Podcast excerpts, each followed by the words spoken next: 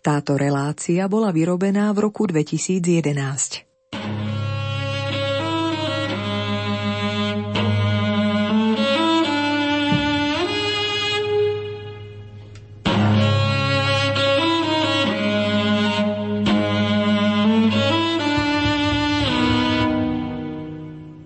Keď vojaci položili na Ježišove zbičované plecia ťažký kríž a on padal pod jeho váhou, plakali všetci, ktorí ho milovali. Bol taký opustený v tom krvilačnom dave. Do tela sa mu zabodávali triesky z dreva, na ktorom ho čakala pomalá, bolestná smrť. Vedel to, no z lásky k nám sa rozhodol podstúpiť strašné muky, aby nám opäť otvoril nebo, ktoré sme sami svojou neposlušnosťou stratili. Ako veľmi trpel, kým vystúpil na Golgotu a to najhoršie malo ešte len prísť. Potom mu ostrými klincami pribili na kríž ruky aj nohy a nechali ho na ňom vysieť a zomierať. Jeho matka a učeníci prežívali najťažšie chvíle svojho života. Bol ich učiteľom a pánom, Mesiášom, na ktorého tak dlho čakali. A zrazu tu bolo niečo silnejšie ako on – mohutný drevený kríž. Ešte nechápali, že to tak musí byť. Udalosti Veľkého piatka upriamujú našu pozornosť na chvíle Ježišovho umúčenia a smrti. Smútime, pretože vieme, že sú to aj naše hriechy a neprávosti, ktoré ho na kríž pribili. Na ten kríž, ktorý dnes vnímame viac ako symbol utrpenia a smrteľnej agónie, než z mŕtvych vstania a spásy. Hoci v súčasnosti nezvykneme navštevovať cintoríny, za duše zomrelých sa modlievame najmä v novembri, kedysi bol práve Veľký piatok dňom, kedy sa chodievalo k hrobom zosnulých príbuzných. Na cintorínoch bývalo veľa drevených krížov a tie snáď tiež pripomínali smutné udalosti, ktoré sa museli stať, aby sme mohli byť spasení. Dnes však drevo nájdeme na miestach posledného odpočinku skôr výnimočne – uvoľnilo cestu kameňu. Prečo sa to stalo a akú funkciu zohráva drevo na cintorínoch dnes, si povieme v nasledujúcich minútach v relácii Hľa drevo kríža. Pripravili ju technik Michal Vosko, hudobná redaktorka Diana Rauchová a moderátorka Jana Verešová. Prajeme vám nerušené počúvanie.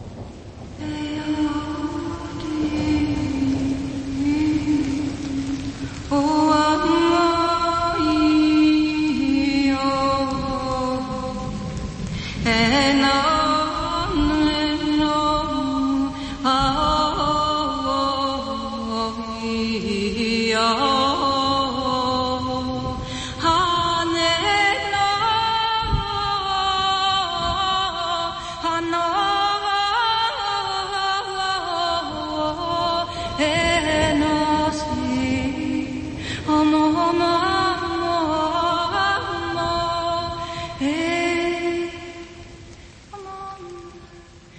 Etnologička Margita Jágerová z katedry etnológie a etnomuzikológie Univerzity Konštantína Filozofa v Nitre sa venuje výskumu pohrebných obyčajov na Slovensku.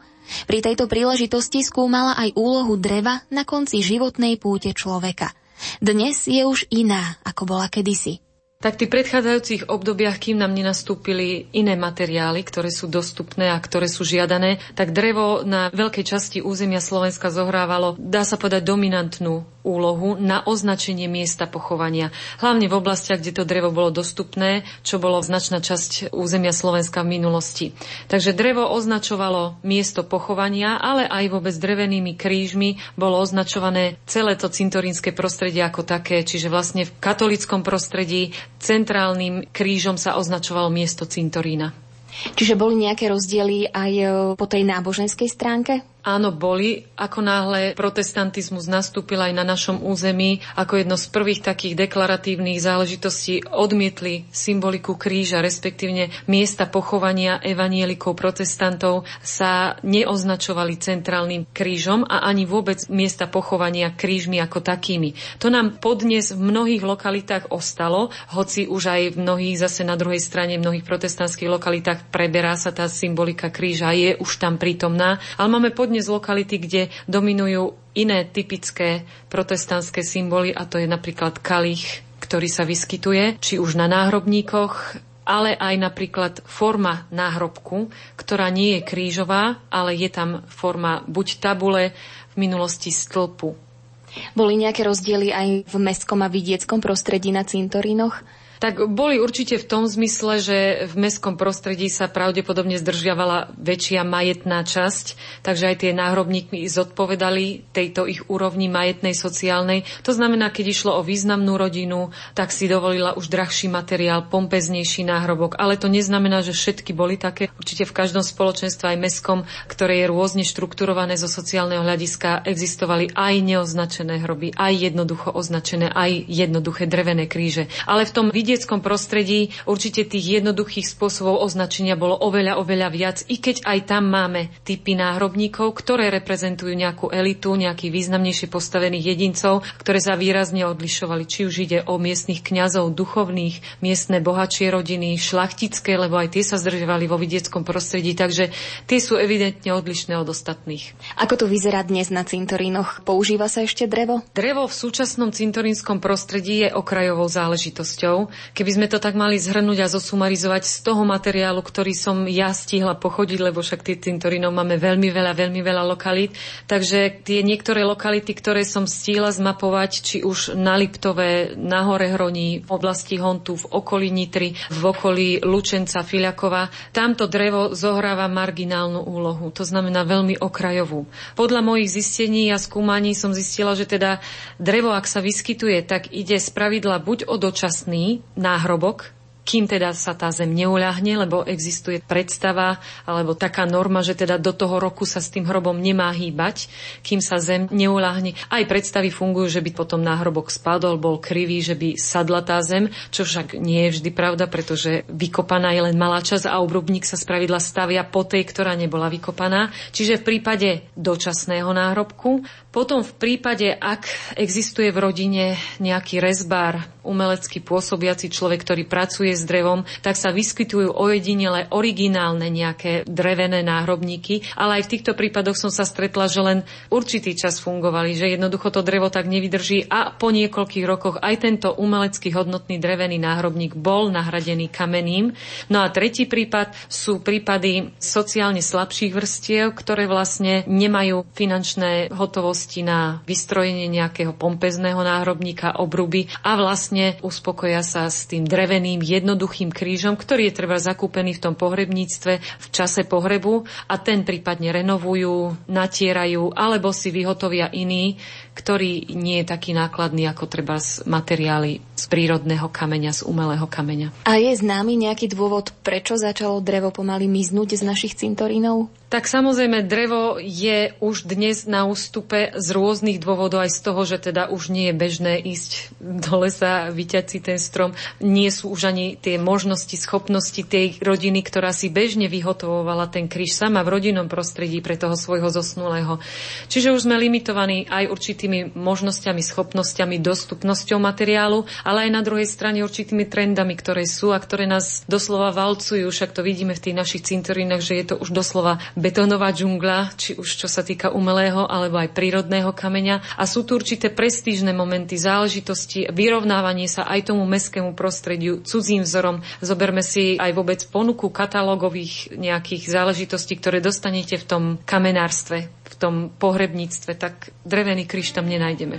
Čiže rešpektujeme určité módne trendy, ktoré nás zasiahli, ale verím, že opäť sa prinavrátime k nejakým takýmto záležitostiam. Opäť začnú byť aj takéto záležitosti možno cenené a občas sa objavujú. Príkladom toho je aj oblasť podpoliania, ktorej sa dotkneme. Na kríži pribitá, potúpená, vydaná na pospas, zlobe za nás. Koľko len lúčov vyslala nám, tá láska, čo nie je milovaná.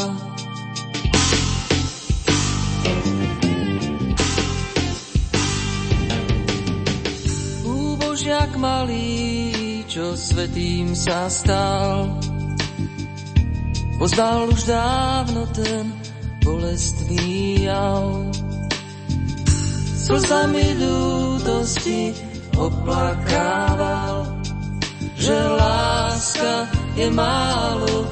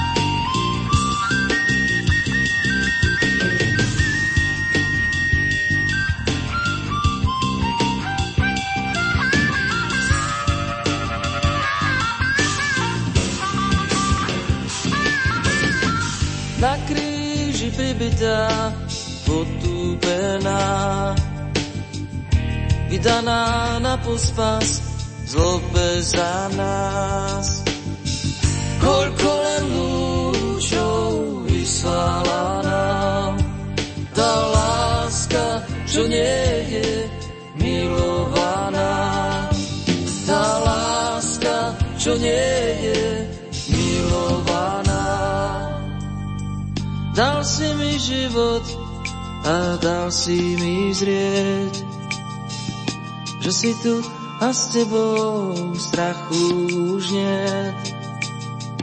Odpust, že viem a predsa zabúdam, že láska si málo milovaná, že láska si málo milovaná. Nevymizlo drevo možno aj preto, lebo je menej trvácne oproti tým iným materiálom, ako je kameň alebo teda aj kov. Tak samozrejme drevo má svoje limity, má svoje ohraničenie a mal aj svoju symbolickú určitú úlohu v rámci svojich limitov, lebo to drevo vlastne označovalo náhrobník a spravidla vydržalo také obdobie na tom cintoríne, lebo to boli masívne kríženie, ako teraz poznáme z eh, pohrebníctiev a z rôznych pohrebných služieb, ktoré ponúkajú. Ale masívny drevený kríž na tom hrobe vydržal práve asi toľko, koľko bolo možno potrebné pamätať si toho človeka. Vydržal tie dve tri generácie a toľko si aj pamätáme toho človeka, čiže on mal priamo úmernú spojitosť vlastne s časom fixovania určitej osoby v pamäti tej rodiny, ale aj toho lokálneho spoločenstva. Čiže drevo malo svoje a má svoje limity a spravidla, keď ten náhrobník drevený odhnil, vyvalil sa ten kríž, on sa už neobnovoval. Respektívne pochoval sa na to miesto ďalší človek a zasadil sa tam nový, čiže prirodzene sa obnovovali tie miesta na pochovania, čo však ale nie je všade platný úzus, lebo dodnes máme v niektorých lokalitách také pravidlo, že do starých hrobov sa nesmie pochovávať, ale z pravidla vo väčšine územia sa mohlo aj môže, aj dodnes sa pochováva a vlastne to drevo žilo s tým majiteľom také isté obdobie, asi dokedy fungoval ten majiteľ toho náhrobku, toho miesta, kde bol pochovaný v pamäti tej society, tej rodiny. Pani Jagerová, vy ste spomínali aj e, centrálny drevený kríž, ktorý sa zvykol stavať e, na katolických cintorínoch. Tento kríž mal akú úlohu? Predpokladáme, že kedysi, keď sa budovali kresťanské cintoríny alebo kresťanské pohrebiska, vôbec prvým krížom, ktorý sa tam objavil, bol práve tento centrálny kríž, ktorý označoval, že toto je miesto pochovania, toto je určitý sakrálny priestor a sem sa majú koncentrovať ostatní všetci, ktorí sa pochovávajú, pretože boli problémy veľmi dlhé obdobie s tým, že sa nepochovávalo do cintorínov, nerešpektovala sa cintorínska pôda, pochovávali sa ešte aj do 19. storočia mnohí mŕtvi mimo cintorínov, samozrejme za určitých teda nerešpektovaní tých oficiálnych noriem. Centrálny drevený kríž predpokladá sa, že pôvodne označoval prvé kresťanské pohrebiská. Bol to vlastne prvý kríž, ktorý sa tam umiestňoval a bol označením toho, že tu je sakrálny priestor na pochovanie kresťanov.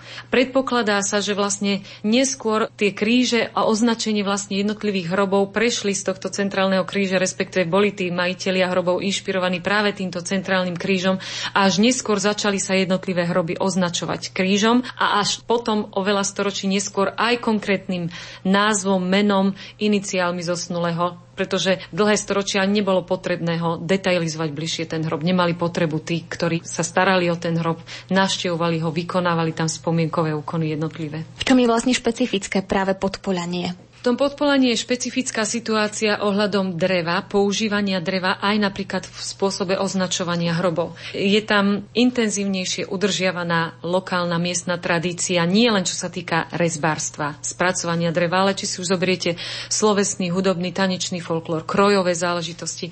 Je tá tradícia veľmi živá a traduje sa, udržiava sa, je veľmi intenzívna.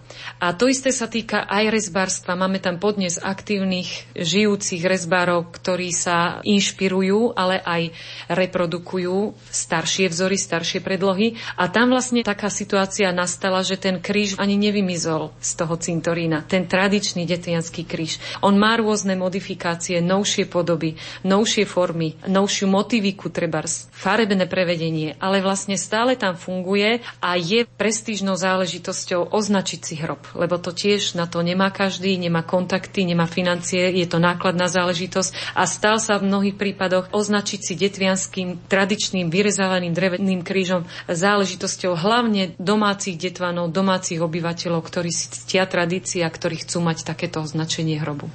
Detvianský kríž sa ale nepoužíva iba na cintorínoch. Kde všade ho ešte môžeme nájsť? Táto symbolika detvianského kríža prešla z cintorínov, prešla z podoby označenia chotárnych miest, významných miest v lokalite aj mimo svoj región, svojho vzniku, svojho pôsobenia a môžeme vlastne detvianské vyrezávané drevené kríže, veľké kríže nájsť prakticky na celom Slovensku a aj mimo územia Slovenska. Totiž detvianský kríž, ktorý fungoval v tom cintorínskom prostredí ako označenie hrobu, ale aj fungoval ako označenie chotárnych častí, vymedzenie chotára, krížnych miest, označoval miesta významné z hľadiska tej society, ktorá tam fungovala, sa nám dostal mimo toto územie podpolania a sa nám dostal do úplne nových pozícií a plní úplne iné funkcie ako pôvodne. Dostal sa nám von mimo toho podpolenia ako významný lokálno identifikačný, región reprezentujúci, ale aj Slovensko reprezentujúci symbol.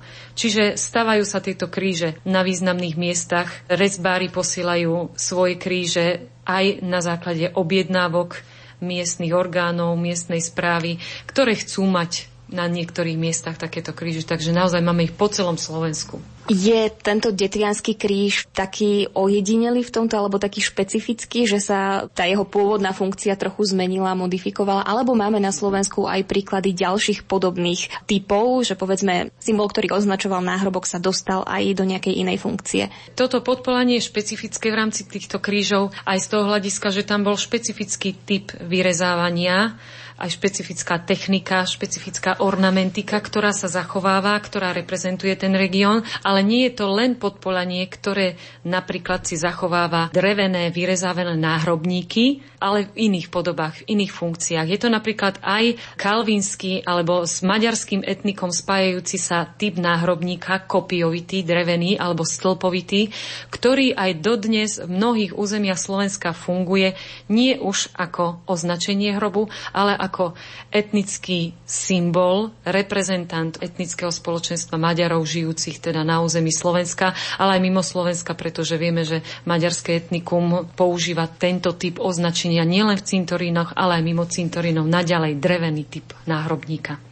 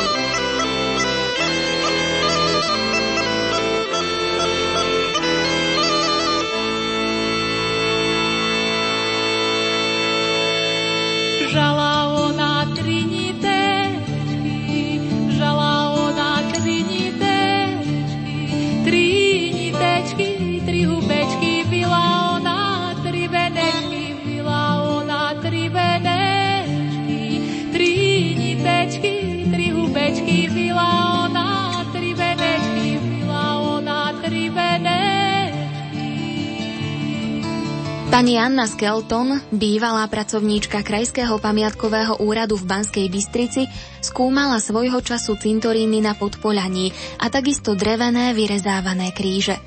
O tých najstarších sa dozvedáme už len z písomných prameňov a treba podotknúť, že ani tých nie je mnoho. Keď porovnávame dobové fotografie krížov z prvej polovice minulého storočia s krížmi, ktoré v Detve a okolí vyrábajú dnešní ľudoví rezbári, vidno tu istý posun. Tradícia toho vyrezávania sa menila, ale ten základ tej ľudovej rezby je tam a tá kontinuita pokračuje, aj keď tá vytvarná podoba toho všetkého je už dneska úplne zmenená. Ten kríž vždycky robil nejaký príbuzný, zomrelého. Ak vedel vyrezávať, tak okrem mena mu tam zrejme niečo vyrezal akože z lásky alebo z úcty.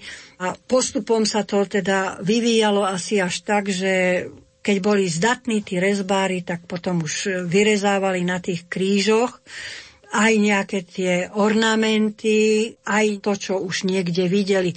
Takže potom môžeme tú výzdobu tých krížov rozdeliť alebo charakterizovať podľa toho, čo tam je. Spravidla je tam geometrický ornament, štvorec, trojuholník, kruh, všetky tie varianty, ktoré sa dajú z kruhu vytvoriť, to sú tie všelijaké esíčka, z bodky, zo štvorca sa dajú tiež všelijaké tie meandre, zuborezy. Trojuholník sa zase môže otáčať na rôzne smery a zase z neho sa dá niečo vytvoriť. Z kruhu sa pomocou kružidla dajú utvoriť kvetinky, rozety. Z toho, čo ľudia okolo seba videli, tak čas ľudí niekde aj išla do iného priestoru, ale hlavne treba v tých kostoloch, keďže kríž bol kresťanským symbolom na tom hrobe, tak v tom kostole trebárs, keď bol zdatný vyrezávač, tak zase prevzal niektoré tie rastlinné ornamenty, treba ten vinič, rozeta, nejaká tá kvetina alebo taká popínavá rastlina, pretože v tom priestore takéto typy e, rastlinstva nerástli. Plus ešte nejaké rastlinné motívy, ktoré sa vyskytovali akože v danom regióne. No a potom to, čo odkúkali na oltári, čiže kalich, monštrancia, svietník, Všetky tieto veci sa vlastne na tých krížoch viac menej vyskytujú. Na tých starších krížoch je to usporiadanie také pomerne pravidelné. Na tých novších krížoch, ktoré teraz vidíme, je to usporiadanie nepravidelné, také už keby porušovalo tie zásady takého toho stvárňovania. Zmenil sa napríklad symbol kvetu. Predtým tie kvietky, ktoré sa tam znázorňovali na tých starých krížoch, to bol väčšinou kvet nejakej margaréty, alebo ešte menej, 5 lupeňová je ani nie margaretka, ale nezábudka. Že aby som sa skôr k tej nezábudke priklonila, aj má také lístky, také gulaté. Teraz sú tam narcisy. Dokonca až do takej miery tá štilizácia toho tulipánu tam ide, že to vyzerá niekedy ako bledula, alebo snežienka, alebo niečo takéto tam vidíte. Farebnosť sa zmenila. Tie prvé kríže, keď sa aj tento ornament tam dával, tak neboli až toľko farebne. Vychádzalo sa z tej farebnosti tej zeme, Čiže tých farieb, ktoré boli prírodné. Tá prírodná farba sa dala získať zelená, taká okrová, žltá sa dala namiešať, samozrejme vápená biela sa dala namiešať, modrá sa dala namiešať, čierna bola prirodzená a proste kombináciou týchto farieb sa také tie tlmené otienky dali dostať. Ešte treba podotknúť, že tie prvé pohrebné kríže z pravidla, ak boli natierané, buď to drevo bolo vôbec nenamorené, alebo bolo natreté na čiernu, dokonca medvecky sa zmienuje, že boli tmavomodré, čiže sa zase používalo nejaké to farbivo, pravdepodobne kombinácia čiernej a indiga, tak potom tam vznikla tá tmavomodrá. A potom sa na ne vyrezával relief, ten rastlinný ornament, ktorý väčšinou tak ako prechádzal alebo začínal dole v takom črepníku a potom sa tak ako obmotával okolo celej tej nohy toho kríža. Alebo potom tam boli tie cirkevné motívy, ktoré sa neskôr začínajú vyskytovať a tie sú vždy len na tej čelnej strane nad tým podstavcom, nad tou spodnou časťou, tam sa potom vyskytuje, bude tam ten nápis to IHS, po tých bočných stranách tam potom bolo marianský symbol, to veľké M so srdcom, alebo teda to božské srdce tam bolo, alebo tam potom bola aj trňová koruna, ale viacej tam bolo to srdce. Potom tam boli svietníky, ktoré súčasne vyzerali ako taká podpora alebo opora medzi nimi buď tam bol teda kalich a nad ňou hostia, teda ako najsvietejšia sviatosť oltárna, alebo tam potom bola, keď bol ten kríž väčší, tak už tam bola aj tá monstrancia, ale väčšinou teda na tom náhrobnom, na najvyš ten kalich tam bol. Na bočných stranách kríža nad symbolmi Krista alebo Márie boli vyrezané už len rastlinné ornamenty. Tie mohli byť aj na zadnej strane, ale stávalo sa, že táto ostala nezdobená samotný kríž v tom vrchole nebol nejak extra oddelený u tých náhrobných krížov. Ten tak postupne prechádzal a to priečné rameno bolo v takej tej zhruba 1,20 m, 1,40 m výške bolo priečné rameno a potom ešte nad tým ramenom tam bolo asi takých 30 cm. Výzdoba toho ako by sme podali, vlastného kríža v tom vrchole, potom bola taká, že tie ukončenia ramien sú buď trojlistové, teda buď tam bol ten trojlist a ešte zvýraznenie toho trojlistu bolo tou bodkou a to kríženie, v tom krížení toho kríža, v tom priesečníku toho kríža, potom bol ešte jeden taký upevňujúci nit, ako taký dôraz, že tam je to centrum toho kríža, tam je tá božskosť, lebo to bolo ako symbolom kríža, ten stred toho kríža. Až neskoršie sa potom začínal dávať aj na tieto náhrobné kríže korpus. Tie prvé náhrobné kríže ten korpus nemali, tam zvýrazňoval tú dôležitosť toho kríža ten stredový nit, zdôraznený ešte buď teda len kruhom, alebo bol potom ešte zdôraznený ružicou. Ešte som zabudla k tomu povedať, že ten nápis, na začiatku bývali nápisy alebo nejaká tá invokácia alebo tá spomienka, to venovanie v dolnej časti kríža. Ako ten kríž odhníval, tak sa strácal, alebo sa zabudlo, že kto tam je pochovaný, tak sa potom tá tabulka pod tým krížom, pod tým krížením, pod tým vlastným krížom, ešte v tom brvne, buď sa tam vytesal taký priestor a tam sa do toho normálne vyrilo to meno, alebo sa tam vložila tabulka. Súčasťou detvianských drevených vyrezávaných krížov je aj plechová striežka. Podľa Anny Skelton plní ochrannú funkciu. Už Medvecký vlastne v tej monografii uvádza, že tie kríže boli zakrývané trojuholníkovou drevenou striežkou a až neskoršie sa potom objavujú prekrytia plechovou striežkou a väčšinou sa to potom robilo tak, že dokonca som sa stretla aj s tým, že niektoré tie kríže boli zakryté najskôr drevom do oblúka, čiže to drevo muselo byť ohnuté a potom boli ešte prekryté plechovou striežkou. Niekedy aj na tých trojuholníkových, neviem či nie v klokoči alebo kde trojuholníkové ukončenia boli pokryté striežkou. Tá striežka, aby to nebolo plechové, aby to nebolo také ako nezáživné, tak potom bola vystrihovaná na kraji buď do polooblúčikov, takým oblúčkovým vystrihovaním, ešte s nejakou takou výzdobou v strede, s takou ako prepichovanou, alebo potom to bolo vlastne strihané tými trojuholníkmi do špica. Neskôršie sa potom tie drevá kríža začali natierať na hnedo a ten relief, ktorý sa tam vyskytoval, ten sa začínal vymalovávať. Teraz vlastne tie novšie kríže, ktoré sú, tak sú vyrezávané väčšinou trošku vyšším tým reliefom, ten relief je strašne štilizovaný, taký hranatý. Málo ktorý z tých rezbárov je dobrým kresliarom, pretože to na tom kríže vidíte, že ak vedel dobre kresliť, tak aj tie kontúry, keď si predkreslil, tak potom ich vyrezával tak mekšie. Teraz sú väčšinou tie kríže veľmi tvrdo vyrezávané a tú tvrdosť ešte počiarkuje aj to strašne ostré, farebné vymalovávanie.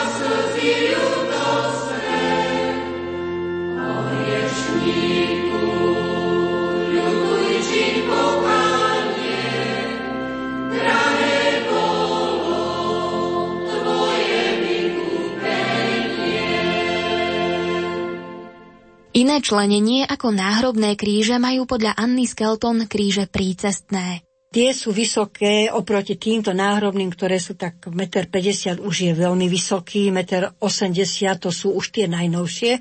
Tieto sú vysoké 4 metre až 5 metrov a tí, ktorí ich tam stavali, pretože sa zachovalo v depozite Múzea podpolianského detve, sú fragmenty týchto starých krížov, tak tí, ktorí tieto kríže robili a stavali, tak okrem toho, že museli byť dobrí rezbári, lebo však tá rezba musela byť vymyslená tak, aby ste ju vedeli postrehnúť aj hore v tom vrchole, tak museli aj mať veľmi dobré technické myslenie a vedieť odhadnúť, aký kus dreva to musí byť, ako musí byť od dola do hora zúžený v akej výške a aké široké môže byť to priečné brvno, pretože ten kríž väčšinou stál akože na voľnom priestranstve a keby nebol dobre vyvážený, tak vlastne by spadol.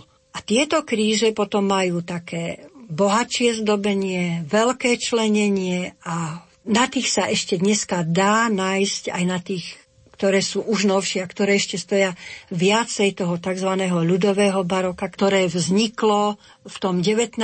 storočí a za vzor si vzalo ten barokovo-klasicistný sloh, ktorý sa vlastne v priestoroch našich sakrálnych stavieb na vidieku vyskytoval najčastejšie. Všetky tie prícestné kríže vlastne preberajú takéto klasické členenie stĺpov, čiže majú niekoľko častí, majú podstavec, majú driek, majú svoj vrchol, miesto hlavice, potom vo vrchole teda je ten kríž. Ten podstavec zase je o mnoho vyšší, je širší, je mohutnejší, pretože nesie celú tú váhu a niektoré tie boli osadzované ako drevené do zeme a mnohých sa vyskytuje, že boli osadené do veľkého pevného kameňa, to bol ten jeden podstavec a potom bol ten druhý podstavec, ten drevený, ten mal na čelnej strane napísané to venovanie alebo nejakú tú cirkevnú invokáciu, z akej príležitosti tam je postavený a na bočných stranách alebo na zadnej strane bol vždy signovaný tento kríž, postavil ten a ten vtedy a vtedy. Prícestné kríže sa väčšinou zdobili iba na troch stranách. Zadná strana ostávala nevyrezávaná. Každá tá základná časť je oddelená rímsov, väčšinou teda takou stupňovitou a buď je hladká, alebo je zase zdobená nejakým tým vyrezávaním, buď teda tým zuborezom, meandrom, alebo normálnymi volutami, ako sú jónske hlavice stĺpov. Potom nad tým zase ide už trošku uší alebo mierne sa zužujúci alebo mierne vydutý ten stred, stredná časť, ten driek toho kríža. A ten driek niekedy môže byť len akože jednoliatý, zdobený jednoduchšie zase nejakým tým ornamentom len dookola, alebo je potom zase rozdelený na niekoľko častí a tam už potom viacej sa vyskytujú tie cirkevné symboly a každá tá časť je zase oddelená a už nielen nakreslenou, ale aj zvýraznenou rímsou, tak ako sa mierne väčšinou smerom do toho hora to zužuje. Tam sa dokonca vyskytovalo v tých najzdobenejších alebo tých najkrajších také mierne niky a v tých nikách buď tam bol taký ten vyšší relief tej monštrancie alebo tam bol vyšší relief s marianským motívom alebo tam bol aspoň ten mariánsky symbol pomerne plasticky urobený. Často sa tam vyskytujú všelijaké tie niky, podopreté buď teda stĺpikmi alebo svietníkmi, ukončené sviečkami alebo len samotné sviečky. Ale to už je robené vo vysokom reliefe a každá tá časť potom je aj farebne zvýraznená. Prícestné kríže boli podľa Anny Skelton maľované tmavohnedou farbou, nie čiernou čo môžeme vysvetliť aj tým, že tieto kríže nestáli na cintoríne. Vo vrchole ten kríž už potom veľmi zdobený nebol, tam už len bol ten trojlístok, teda v tých ramenách kríža Možno, že keď bol dobrý prístup, alebo keď to bola taká rovina, že bola dobrá viditeľnosť, tak niekedy sa vyskytuje pomerne veľký ornament, taký listový alebo nejaký taký plastický ornament a každý tento kríž mal pomerne veľký korpus. Prikrytý kvôli teda akože ochrane bol veľkou, obrovskou a už nie trojuholníkovou, ale vždy oblúkovitou striežkou. Tie korpusy väčšinou potom už boli vyrezávané, pokiaľ si netrúfali a mali peniaze, tak ten korpus väčšinou potom už je tam odlievaný. Ale veľmi veľa je vyrezávaných a vyrezávané sú zase podľa predlohy z kostolov. Takže väčšinou sú to tam tie predlohy také z toho začiatku 20. storočia, lebo však tie kríže, ten najstarší bol 1934, ktorý je zachovaný, alebo 36, tie ostatné už všetky v podstate akože odhnili. A napríklad v Detve pri kostole ten kríž veľký, prícestný, viem, že bol stavaný rezbárom Fekiačom, a na starých fotografiách alebo ešte v prvej medveckého knihe je zobrazený inakšie, ako ten kríž vyzerá teraz. Detvianské kríže sú bohaté tiež na symboliku. Symbolika, ktorá tam k tomu krížu sa vzťahuje, no to zvislé brvno sa traduje, že symbolizuje cestu hore, čiže duchovno a to priečné, že symbolizuje pozemskosť. To sú také tie prvotné symboly, ale ja mám taký dojem, že si to tí ľudoví rezbári takto vôbec nevysvetlovali. Oni ten kríž prevzali ako symbol kresťanský, čiže je to symbol aj smrti, aj spásy a práve asi toto je tá dominanta, alebo to je to dôležité. Ťažko je to veľmi hodnotiť. To sú veci, ktoré patria do oblasti ľudového umenia, ktoré sa určite neriadilo nejakými tými liturgickými predmysmi, oni preberali proste to, čo ich obklopovalo. A keďže v tom kostole boli a symbolom smrti a zmrtvistania je kríž, tak ten kríž jednoducho zostal pre nich týmto symbolom. To zdobenie zrejme vzýšlo z toho, že chceli sa nejako prejaviť alebo prejaviť vďačnosť k tomu zomrelému, tak mu tam niečo okrem mena z vďačnosti vyrezali, alebo povedzme, že nakreslili. Sú to veci, ktoré ten človek vytvoril, lebo ich tak cítil, inakšie sa to povedať nedá. A keďže sa pohyboval aj medzi tým cintorínom a tým kostolom, no tak Samozrejme, že si to tam vybral, tie symboly. A potom to, čo sa mu najľahšie stvárňovalo, čiže ten geometrický symbol. Až dodatočne, alebo možno, že im to ten kniaz tam potom vysvetlil, ten ich, že teda ten trojuholník v strede, lebo na niektorých tých krížoch bol nakreslený ešte v krížení toho kríža trojuholník s tou bodkou, že im to niekto vysvetlí, že teda to je symbol Krista Napríklad e, v tom Klokoči na cintoríne alebo v Michalkovej prevláda zdobenie na tých ramenách kríža, niekde aj na tých starých detvianských rybia kosť, čiže je tam tá stredová čiara a potom sú tam len také čiaročky, že tá ryba je zase symbolom Krista. Niekde sa vyskytuje na tých ramenách listový ornament. Zase, ale s Vavrímnom u nás ľudia neprišli do styku, čiže nakreslili ten list, ktorý videli. Ale je tam proste nakreslený nejaký ten lístok. To, čo videli, to nakreslili, opýtali sa, bolo im to vysvetlené a práve preto je zaražajúce, že tie staré kríže pomerne teda akože presne tú dôležitosť tých jednotlivých symbolov gradujú od toho spodu po ten vrch. Tie nové kríže žiaľ Bohu nie tam už sa stráca tá spätosť, tam už sa postráda to, že ten kríž by mal niečo vyjadrovať. Tam je to ako keby si chcel každý z tých rezbárov ukázať, aký je zručný, čo všetko vie vyrezať.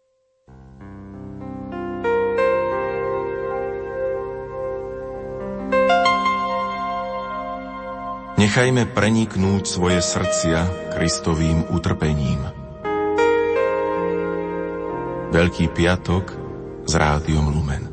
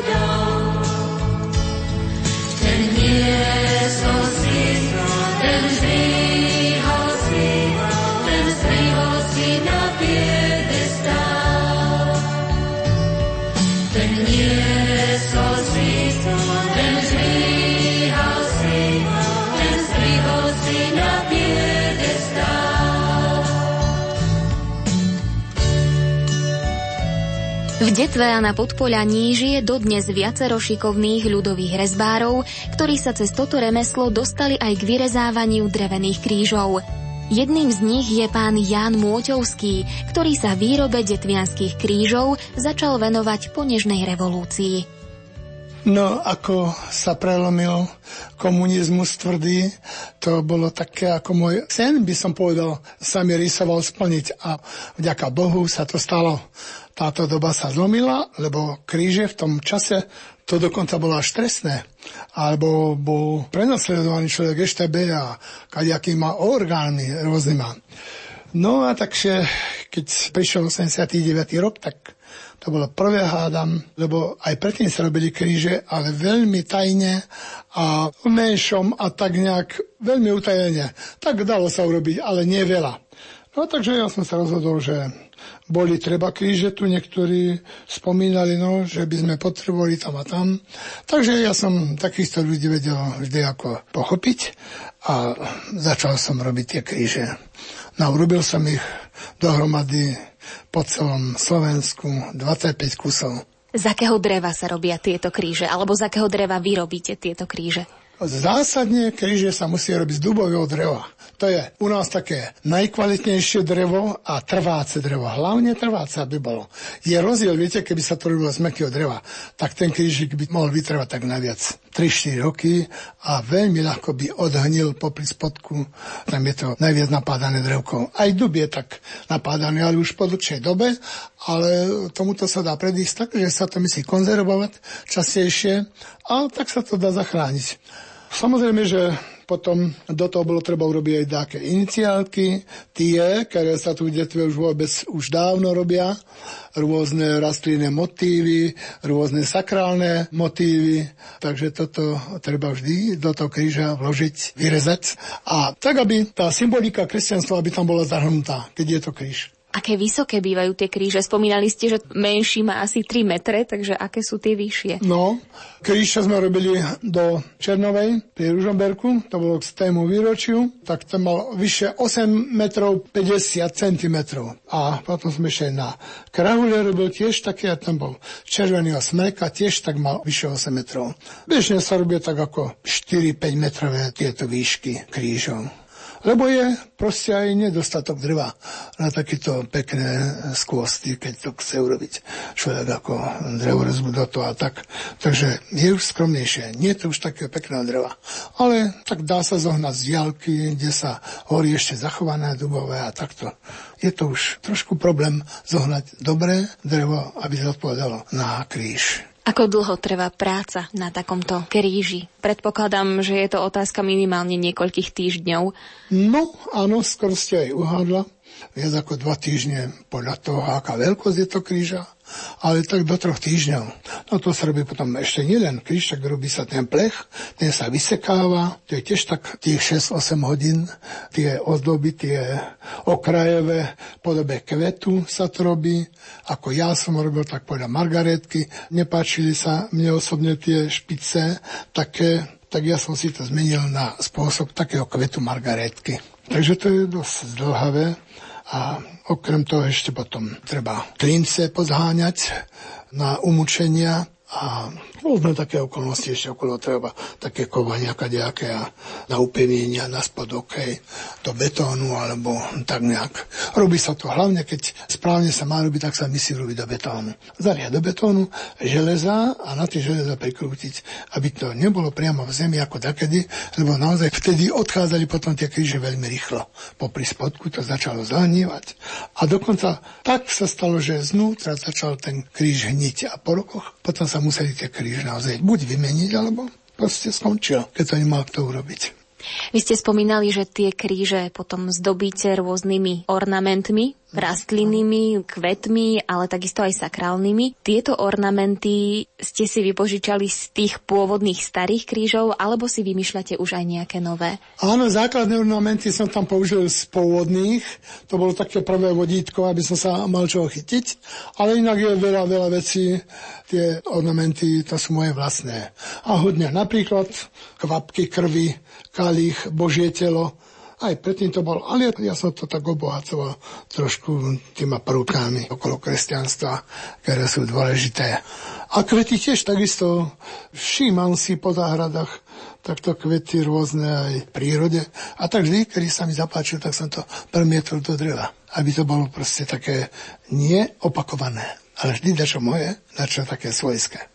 Vy ste sa aj od niekoho učili, alebo ste vyslovene samok vo vyrezávaní týchto krížov? Nemal som sa od koho naučiť ako, lebo ani som nemal ku komu kde ísť. I keď sem tam dačo som aj videl u tých ako starky fekiač šumní, čo robili, niekedy som sa prišiel pozrieť, ale mne stačilo vidieť po hroboch kríže, rôzne tie menšie, a z tých malých krížov som si vedel premietnúť ornamenty aj do väčšieho kríža a obohatiť zase mojima prvkami. A tak vznikalo ornamentika proste na tieto väčšie kríže. A učili ste niekoho? No keby takto prišiel za mňou a mal by záujem o to, no nemohol by som povedať, že nie. Akúkoľvek prácu ja robím, tak vždy rád poradím a vysvetlím. Pán Múťovský, čo pre vás tento detvianský kríž symbolizuje? Tak to je prvé kresťanstvo, a je to história taká u nás v Detve. Tieto krížiky sa robia, ja neviem, ale určite, určite vyše 100 rokov. Pán Moťovský, myslíte si, že tieto detvianské kríže sa budú vyrábať, budú tu v Detve, samozrejme aj na okolí mladí rezbári, ktorí budú mať záujem zachovať aj toto kultúrne dedičstvo? Ja myslím, že by to bolo veľmi potrebné, pretože keď sa my stratíme, to by bolo asi také dosť pusté, keď by to nikto nerobil. Ale ja si myslím, že sa vždy nájdú šikovní chlapci, že koho zaujíma práca s drevom, tak ja myslím, že to nikto neodmietne. Golgota, Golgota, Golgota.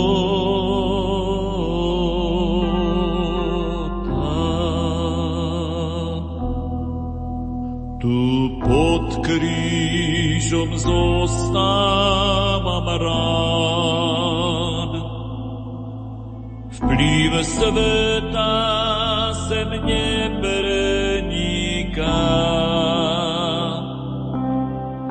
Strach, bolesť i žiaľ sa neznámym stal, keď v slzách na kríž pozerám.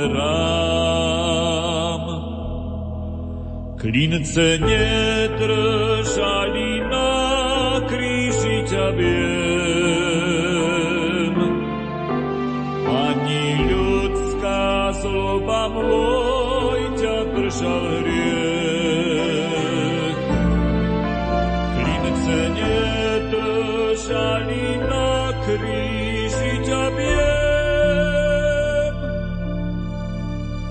Iba z veľkej lásky ku mne si tam šiel.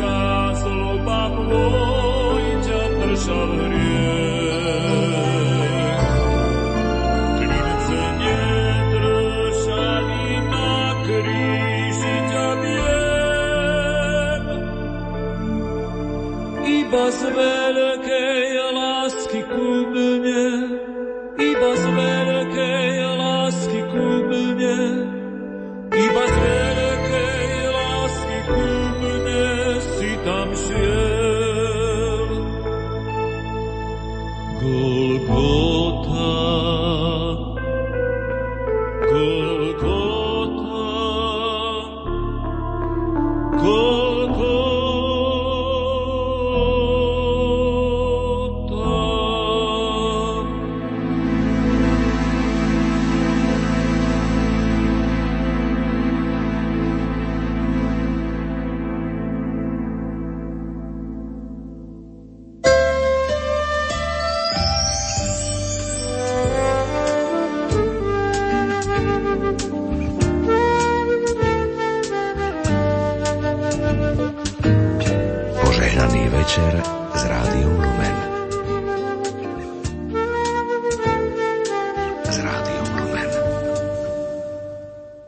Ďalším rezbárom, ktorý zhotovuje drevené, vyrezávané kríže, je pán Jozef Krnáč z Detvy.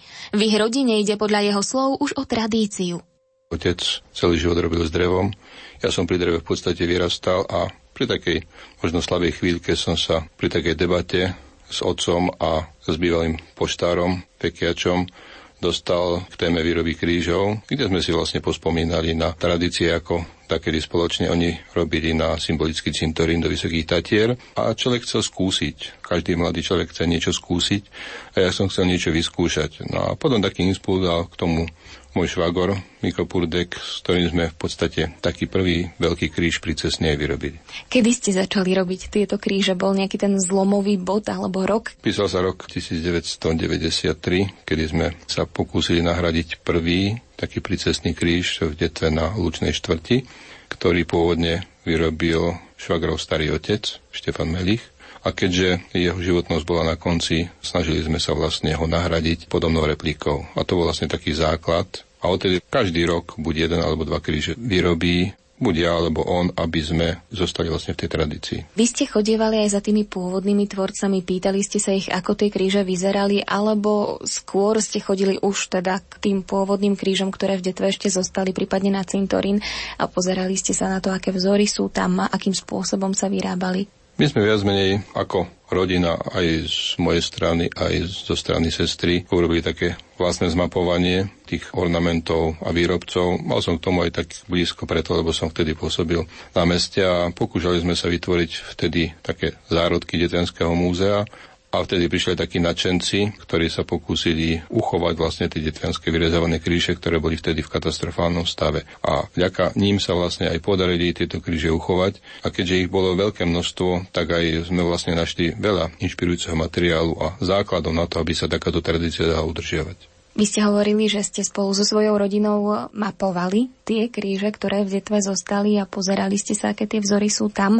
Využívate aj niečo vlastné? Máte nejaké svoje inšpirácie, ktoré sa potom pretavia do vzorov na krížoch, ktoré robíte? Ja sa predovšetkým snažím uchovovať tie tradičné vzory, pretože nechcem, aby tie spomienky a uchovanie tých tradícií boli vlastne pozmenené niečím novým. Pôvodné ornamenty vychádzali z prostredia detvenského kostola, boli to vlastne sakrálne predmety. To je veľmi typické a netypickejšie pre detvenské kríže. A keby sme tam použili nejaké nové prvky, bolo by to určitým spôsobom možno poškodzujúce.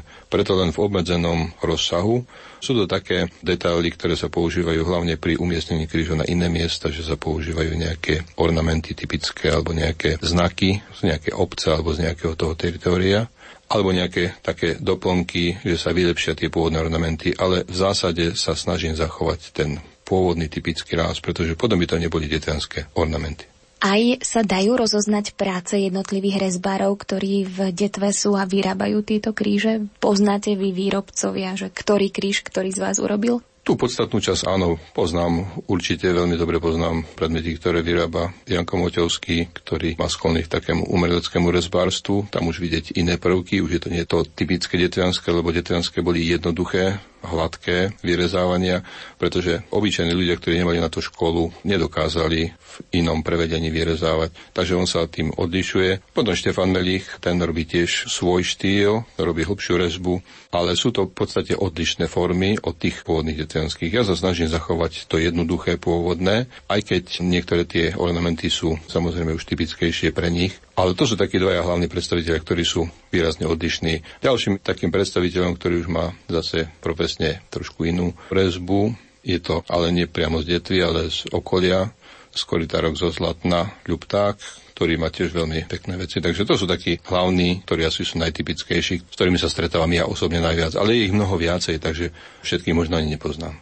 Vy svoje kríže aj e, farbíte. Prečo sa využívajú farby na tieto drevené kríže? Tie farby sa využívajú predovšetkým preto, aby sa na jednej strane zvýraznili niektoré tie zaujímavé prvky, a vychádza zase z tej pôvodnej tradície, pretože podporanie bolo vždy veľmi chudobné a ľudia na báze prírodných farbív sa snažili vyrobiť také farby, ktoré im boli dostupné, aby sa predlžila životnosť tých krížov. Ak je kríž vyrobený z kvalitného dreva a dobre zafarbený a udržiava sa, tak vydrží aj 100 rokov. Kde všade sú vaše kríže? Nemám ich vyrobených až tak veľa, ale dá sa povedať, že sú rozptýlené po celom Slovensku. Máme nejaký národný kríž v okrese Bardejov, niečo je v Bratislave, niečo v Banskej Bystrici, v Ružomberku, v Divíne, vo Vysokých Tatrách na Symbolickom cintoríne, v Balogu a najviac ich je v Detve. Táto relácia hovorí aj o tom, ako drevo postupne vymizlo z našich cintorínov. Práve detva je takou výnimkou. Vy ste robili aj pre niekoho zo svojich príbuzných drevený náhrobný kríž? Pre príbuzných zatiaľ nie, mám to v pláne urobiť pre svojho otca. Predpokladám, že sa mi to konečne podarí v tomto roku aj keď má svoj náhrobný kameň, ale v detve, a to sa mi veľmi páči, že sa tá tradícia udržiava aj v tých betónových eh, miestach, že sa vlastne doplňajú kríže tie pôvodné, detvianské. Nejaký taký som robil jednému známemu, ktorý mal také prianie a myslím, že to je jeden z takých impulzov, že sa to začína detve viacej rozširovať. Takže myslím si, že tie tradície zostanú zachované, že sa vlastne budú žiavať aj ďalej.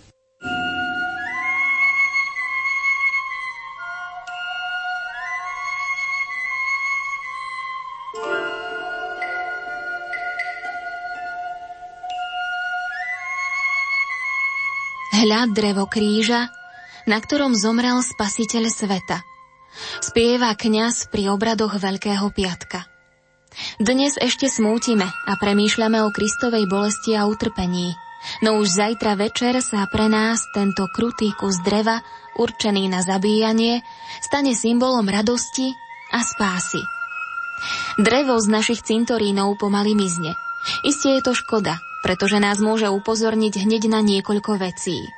Jednak nám pripomenúť veľkonočné tajomstvo nášho vykúpenia, ale aj našu pominuteľnosť a krehkosť a spojiť nás s dávnymi tradíciami. Na relácii Hľad drevo kríža spolupracovali technik Michal Vosko, hudobná redaktorka Diana Rauchová a moderátorka Jana Verešová. Prajeme vám požehnané veľkonočné sviatky.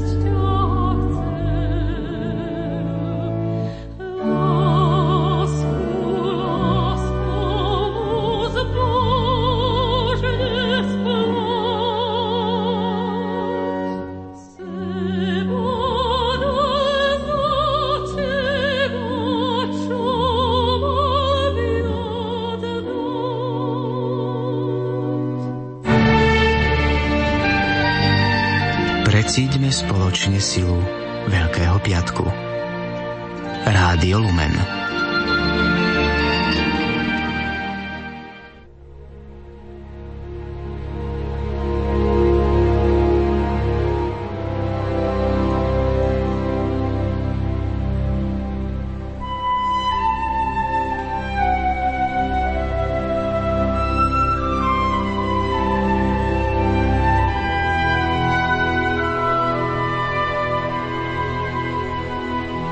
Požehnaný čas Veľkého piatku, milí poslucháči. O tejto chvíle pre vás vysielajú majster zvuku Marek Rimóci a moderátor Pavol Jurčaga. Prinášame reláciu obrady, pásmo odkrývajúce hlbokú symboliku